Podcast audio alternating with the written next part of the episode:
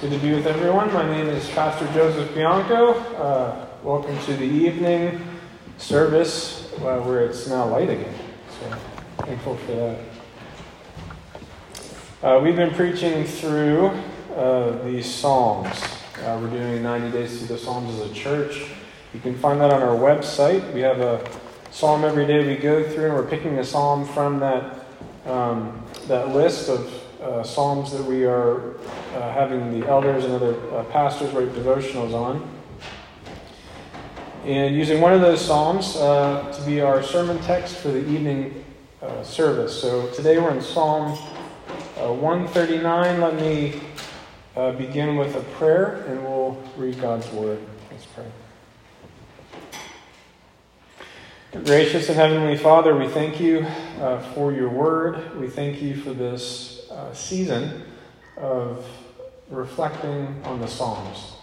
Uh, Lord, this is, uh, this, this is the songbook of your ancient people, and it is a joy to reflect on it, to sing it, um, both in worship and then also uh, at home, and uh, to meditate and to pray it.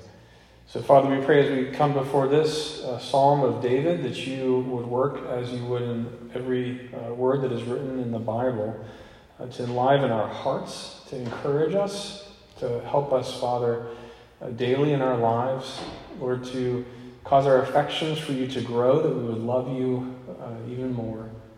Lord, to uh, work in us that desire for service for our neighbor and to love our neighbor as you have loved us. Father, would you do all these things through the power of your word? We pray in the name of Jesus. Amen. We're on page uh, six of your bulletin, and we're reading the whole psalm. Psalm 139, Psalm of David. O Lord, you have searched me and known me. You know when I sit down and when I rise up. You discern my thoughts from afar. You search out my path and my lying down and are acquainted with all of my ways. Even before a word is on my tongue, behold, O Lord, you know it altogether. You hem me in, behind, and before, and lay your hand upon me. Such knowledge is too wonderful for me. It's high. I cannot attain it. Where shall I go from your spirit? Or where shall I flee from your presence? If I ascend to heaven, you are there. If I make my bed in Sheol, you are there. If I take the wings of the morning and dwell in the uttermost parts of the sea, even there your hand shall lead me, and your right hand shall hold me. If I say, Surely the darkness shall cover me, and the light about me be night, even the darkness is not dark to you. The night is bright as the day, for darkness is as light with you. For you formed my inward parts. You knitted me together in my mother's womb. I praise you, for I am fearfully and wonderfully made. Wonderful are your works. My soul knows it very well. My frame was not hidden from you when I was being made in secret, intricately woven in the depths of the earth. Your eyes saw my unformed substance. In your book were written, every one of them, the days that were formed for me, when as yet there was none of them. How precious to me are your thoughts, O God. How vast is the sum of them. If I would count them, they are more than the sand. I awake, and I'm still with you. Oh, that you would slay the wicked, O God. O men of blood, depart from me. They speak against you with malicious intent. Your enemies take your name in vain. Do I not hate those who hate you, O Lord? Do I not loathe those who rise up against you? I hate them with complete hatred. I count them my enemies. Search me, O God, and know my heart. Try me and know my thoughts, and see if there be any grievous way in me, and lead me in the way everlasting. This is the word of the Lord. Well, Psalm uh, 139 is about what it means to know and be known by God. So, uh, if you've ever heard someone say that the God of the Old Testament is just uh, distant or grumpy, uh, then I would encourage you to have them turn to this psalm. Uh, this is a relational, personal, and intimate psalm. It's a psalm that addresses what it means to be human and for what purpose we're created. If you are new to Christianity or a skeptic of Christianity, one point I think we can all agree on together is that all humans long to be known, understood, and fully embraced in all of their being. Humans, all humans, long to know, to understand, and to have intimacy and knowledge of the purpose of life and creation. Why am I here? What was I made for? Is all of this an accident? Is there purpose in my life? The problem is that when our life encounters sufferings, hardships, pandemics, wars, we quickly become skeptical and cynical of God. Does He really care? Is He really present? Are we really created for a purpose? So in this psalm, God fulfills both your longing to be known and to know. So as we come to this text uh, this evening, I'll be framing this psalm through the motif of a dream. And you'll see why as we work through this psalm. There are three points. Will be the God of our dreams, the increasing intimacy of God, and the awakening from the dream. And we'll follow the text. So let's begin with the God of our dreams in the beginning. So our dream begins with the God of our dreams. Uh, this God is all powerful, all knowing, and can be everywhere at once. Verses 1 to 6 can really be summarized as what is called the omniscience of God, and that word means that God is all knowing. God knows us. Verses 1 and 2. He knows when we sit down, when we stand up. He knows our thoughts. He knows our paths, where we go. When we lie down, and He's acquainted with all of our ways. So I have some friends who recently married, and I asked the husband what he has learned about his wife uh, so far in their new marriage after living in the same house, and he told me uh, it was actually his wife who began to know, notice a particular habit that he has, and that is uh, that whenever he places a cup down at the table, he places it down as close to the edge of the table as he can. Um, and when I asked him about this, his response was, It has not fallen yet. so I love this image that God is acquainted with our ways. Partly because I love watching the eccentricities of people. It's part of what I love about being a pastor is people. We all have those ways of doing things, those, those actions that are unique to us, or facial expressions. I was uh, tickling my son with my beard the other day, and I had this flashback to when I was a little boy and the feeling of my dad's mustache on my neck when he would tickle me with his mustache. And um, and it's a sweet memory for me. And it's one that only I know. Only I know what my Father's face feels like. No one else does. Well, God knows you. He knows you and He knows your ways. Verses 5 to 6 almost push this knowing even further to uh, what is almost an uncomfortable degree. Verse 5 says we're hemmed in. There's two ways we can think about this to mean hemmed in. Uh, Spurgeon takes it in a militaristic sense, like um, when an enemy hems you in from all sides and you can't escape. But again, there's a literal picture of hemming in, which is a picture of sewing, which is that we're being sewn in from all sides, like being wrapped in a warm blanket, which is a more comfortable picture. So, either way you think of it, verse 6 is the same response, which is it's very close. It's too much. It feels like it's a lot. God's knowledge can feel like it is too much, that it is beyond us. We also see uh, in this language that God knows you better than you know yourself. So um, let me pause there for a second. Do you think you know yourself better than God knows you? And many times I bet you do. And the contrast really comes when we deal with our desires, right? When we desire something so deeply, so passionately, that God says that thing would not be good for us. We are like uh, little children who ask for ice cream for dinner. And when the, when the parents say no, and the children ask why, the parent's response is, It's not good for you. They don't know. We know. And God knows. So verses 1 to 6 is the omniscience of God. Verses 7 to 12 is the omnipresence of God, which means that God is everywhere. He knows everything and He's everywhere. Now we have to be careful here. What is pantheism?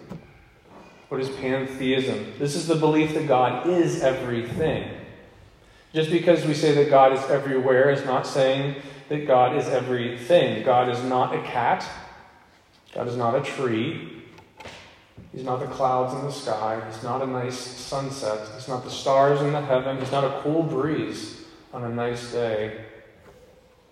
He's made all those things, but He is everywhere. God is high and God is low. Verse 8. He's in heaven and He's in Sheol. Now, Sheol in Hebrew can mean the grave, it can mean Hades, or it can mean below the earth, kind of like uh, the heavens can be a reference to the sky. So some have taken this uh, passage of Sheol to, lead, to mean that God is even in hell. And um, I would argue that since the next verse is that God is in the sea, uh, it is more likely that David is saying God is up high, he's down below the earth, and he's even in the depths of the sea. Now, uh, listen, verse 10 is how we ought to feel about God being everywhere. Even there, your hand shall lead me, and your right hand shall uphold me. Ideally, it should be a comfort to us that God is everywhere. Do you ever feel alone? Have you ever been in a situation where you really needed a friend? Have you ever been hurt or betrayed? Uh, maybe have you been actually lost before, like on a hiking trip?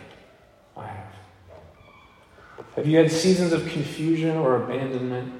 In every place, in every uh, state, high or low, when you feel completely isolated, God is there. His hand will not leave you, He will not forsake you, He will uphold you. Now, what about verses 7, 11, and 12? So, my uh, cousin has been known to say that nothing good ever happens in the night. So, what about those times we flee God's presence? Verse 7 or hide in the darkness hide in our sins. David is clear that God sees us there too. He is there too. Uh, it is unsettling to think that in our most shameful sins, God's there. He sees, He knows. Sometimes my children will sneak out of their beds at night and I hear them. They're in the uh, playroom right now, so they don't know this. I hear them, I don't see them, but I will say from the next room, I see you. Come out. They come out, their heads hanging down in shame. Our God is everywhere. He's with you in the most intimate moments of your life, in the most embarrassing moments of your life. He's with you in your greatest celebrations, your most wonderful successes, your dreams, He's with you in your worst moments, your deepest shame, your most dark thoughts. God is at the same time most awesome and most terrifying. His presence is both a great comfort and greatly convicting. As we continue in this dream, uh, God's knowledge of us only becomes more intense. So this brings us to our second point God's increase in intimacy. So you may have read verses 13 to 16 before, and heard a talk maybe on these verses about abortion. And while I certainly believe this, these verses can be applied to the preservation of life, it's not the direction I'm going to head today. Uh, partly because as we look at the whole of this psalm, David seems to be increasing our knowledge of just how intimately God knows us. He does this by turning to the womb. God knows you in the womb. He knows you before you had any form or substance. Verse 13 You formed my inward parts, you knitted me together in my mother's womb. Verse 16 Your eyes saw my unformed substance. In your book were written, every one of them, the days that were formed for me, when as yet there was none of them. The images we're given here are this Who knows you better than the one who created you? Who knows the light bulb better than Thomas Edison? Who knows the printing press better than Gutenberg? Who knows the Mona Lisa better than Da Vinci? God is your creator, and not only did he form you, but Genesis 1:27 tells us that he made you in his image. When we consider all that God has made, he made you higher than any creature on this earth. Dogs and cats, no matter how much you want them to be, are not humans. All humans of all colors and all races and all time are made in the image of God. He was intimately involved, and that means all people are to be treated with such care. So let me say it another way. Um, you don't use the Mona Lisa as a pinboard to hold up your summer pictures in your room. You don't use a printing press to make pancakes. Well, we don't use or treat people in any other way than, than is outside, that is outside the intention of God's creation of them. We treat every person, liberal or conservative, evil or good, as having immortal souls made in the image of God. We treat gender confused people as made in the image of God. We treat that annoying coworker as made in the image of God.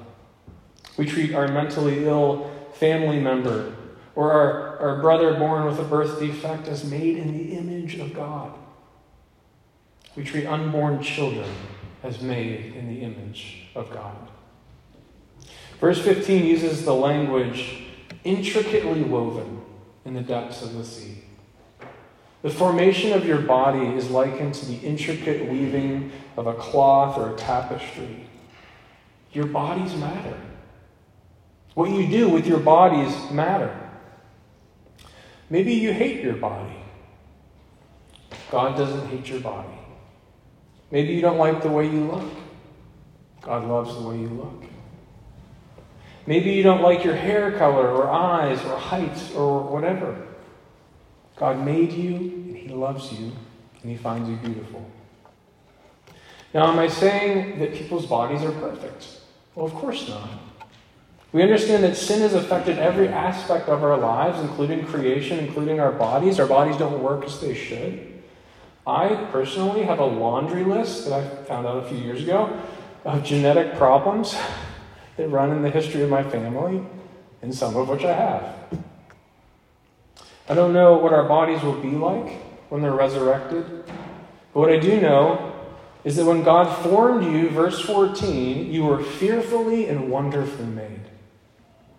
Wonderful are your works. Wonderful means full of wonder. When I look into the eyes of another human, behind those eyes are wonder. What does it mean to be fearfully made? I don't think it means that God was afraid when He made us. But just like we are to fear God, for He is great, so you, being made in His image, demand a degree of proper fear. When a lion roars, it is not bad, but there's a degree of fear. So, what are the implications of this? Well, we've already discussed uh, the degree of intimacy and care God has for you. We discussed the dignity and worth we ought to give all people made in His image, born and unborn. And lastly, and most importantly, is this God knows you better than you know yourself. God knows you better than you know yourself. Now, if you can grasp this, you will have a most terrible weapon to fight against depression and shame and lies. If God knows you informed you and loved you and created you for a purpose, then what happens if you feel unloved or ugly or useless? Well, the answer lies in who do you believe more? Do you believe yourself or God? If God says you're beautiful, woven as intricately as the most beautiful tapestry, and the question is do you believe him? Who defines beauty? Who has the right to say what is good or what is bad, if not the one who created you? If God says, You've sinned, but I will cover your shame through the blood of Christ on the cross, and now you are accepted, then what happens when you say to yourself, I'm not worth anything? Nobody will love me. Nobody will want someone like me. How could anyone accept me after these bad things I've done? Question is, who do you believe? Yourself or God? If God says you're accepted because of the blood of Jesus on the cross and you say you're rejected, who wins? The degree to which you believe this psalm and everything it says about you is the degree to which you will be free from shame and lies. Uh, now, one more. What about when something bad happens to you? You say, I thought God loved me. I thought He cared about me. You say, How could He let this happen to me? Well, look at verse 16. God knows your days, every one of them. God is not surprised by the evil that comes upon us in our lives. You here's a related verse to think about. Uh, 2 Peter 3, chapter 3, verse 9. I'll just read it to you. The Lord is not slow to fulfill his promise, as some count slowness, but is patient toward you, not wishing that any should perish, but that all should reach repentance. There's two uh, ways to look at the evil days we'll endure in our lifetime. We can look at them with the cynicism and skepticism that is directed towards God, or we, and we can accuse him of indifference and not caring, or we can believe that he knows these days are coming, he remains present with us, and that he is working in a far greater purpose that all should reach repentance. And this brings me to our third point the awakening of the dream. Verses 17 to 18 are transitional verses. Uh, you might imagine here there's a chord change you know, if they're actually singing this psalm, it could be a chord change, perhaps from a major chord to a minor chord. The image is how precious are the thoughts of God, how, how vast, more vast than the grains of sand, and then perhaps, as David is counting them, the grains of sand, he falls asleep. And verse 18 says, I awake, and I'm still with you. So Spurgeon marks this uh, psalm as, as, a, as the course of a dream. And interestingly, in our discussion in our community group about this psalm, without prompting, a community group member said, This psalm feels like walking through a dream. Verse 19 uh, is such a great change of tone. It's like being shaken awake. What was such wonderful reflection about God turns to the reality of everyday life. Verse 19, oh, that you would slay the wicked. While God is everywhere and He knows all things and loves us intimately, verse 19, why does He not slay the wicked? Verse 20, why does God allow enemies to go on with malicious intent and take His name in vain? If He's all powerful to create life and all knowing and ever present, why does the evil go on? David does not resolve this for us but he lets it hang there like the ongoing ring of a minor chord. And that's how it feels, doesn't it? It feels unresolved. And I don't just mean in this psalm, but I mean in everyday life. It feels unresolved. A lot has happened in the past two years. Not only do we continue to go through a once in a hundred year pandemic, but now Russia invades Ukraine. Thousands are slaughtered. We hear daily of innocent children and mothers and elderly who are homeless and hungry and desperate. With the psalmist, we cry the same words Oh, that you would slay the wicked, O God. What was written millennia ago holds true today. This makes sense, then, doesn't it? How David can say the words in verse 21 do I not hate those who hate you, O Lord? Verse 22 I hate them with complete hatred. In the one sense, this is hard for us Christians to hear because our Lord in Matthew 5 said, Love your enemies. How can we hate them? In another sense, it would be hypocrisy to do anything other than to hate what God hates. Imagine if we did not hate the atrocities happening in Ukraine. Imagine if we were glad of the pandemic that plagued the world. There's a sense in that it is very right to hate what is evil. I found a quote, it's a very helpful quote on this, written by a man a long time ago in 390, around 395 AD. I'm going to read it for you, you can guess who it is. What is with a perfect or a complete hatred? I hated in them their iniquities. I loved by creation. This is to hate with a perfect hatred, that neither on account of the vices thou hate the men, nor on account of the men love the vices. For see, he adds, they became my enemies. Not only as God's enemies, but as his own too, does he now describe them. How then will he fulfill in them both his own saying, Have I not hated those that hate thee, O Lord? And the Lord's command, Love your enemies. How will he fulfill this, save with that perfect hatred that he hate in them that they are wicked, and love that they're men?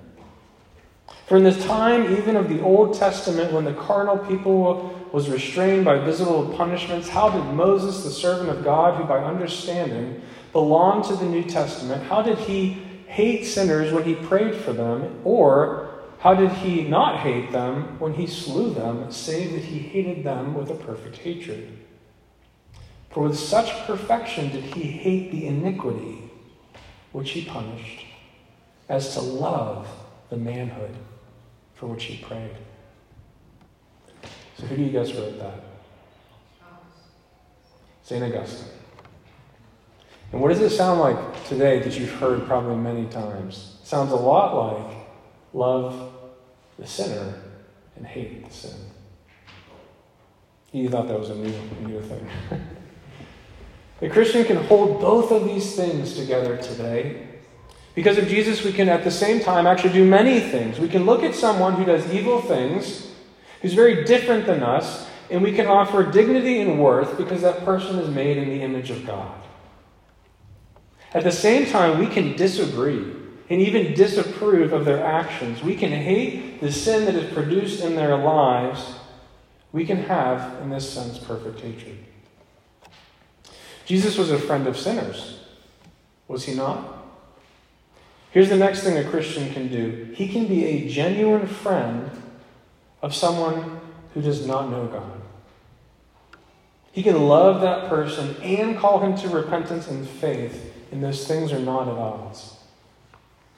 It is not a contradiction that in the same breath I could warn you of the perils of hell and love you to the sky.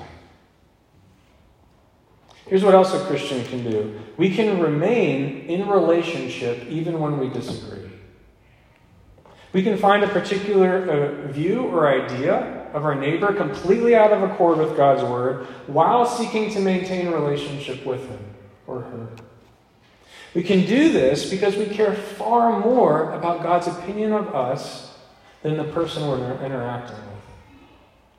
Let me say that again. We can disagree and remain in a relationship because we think far more of God's opinion of us than the person we're talking to. Friends, if you are so known and loved by God, if you know Him not just as an idea, but personally, you are enabled to break across many lines. You're able to live, survive, and even thrive in a world that it's falling down around us when the minor chords ring out in life. The gospel is that you are so loved, so unique, so precious in the eyes of God that He would give His Son, Jesus, for you. If God loved you like this, how much more can you love others while maintaining a proper hatred of their sin? My last and closing point is this, and that is that the story is not over. As believers in Jesus, we live in a life of tension. Tension in that God is present, and yet evil seems to continue for a time. We live in a tension of God being all knowing, and yet we're confused by God's plans. They aren't the plans we would decide for ourselves. And we live in the tension of God's presence where our sin is exposed, and yet through Christ, we're accepted and loved to the sky. So here's where I think the tension is resolved it is resolved in the resurrection. Christians have proclaimed for 2,000 years in the Apostles' Creed Christ has died, Christ has risen, Christ will come again. As we prepare our hearts for Easter, we look for the tension to be resolved in the resurrection. This life is not the way it's supposed to be. It is Christ was resurrected for the forgiveness of our sins and the gift of eternal life, so one day he will come again and our dead bodies will be made new. And all that is sad will be made glad. Justice will be brought for the injustice and all the evil that we see around us. Until that day, here are the attitudes that we are to have, and this is what we'll close with. With David, we say, Search me, O God, and know my heart. When you feel that tension in your life, I want you to open your heart to the Lord, both to know Him and to be known by Him. Also, you love others the way that the Lord Jesus has loved you. Let's pray.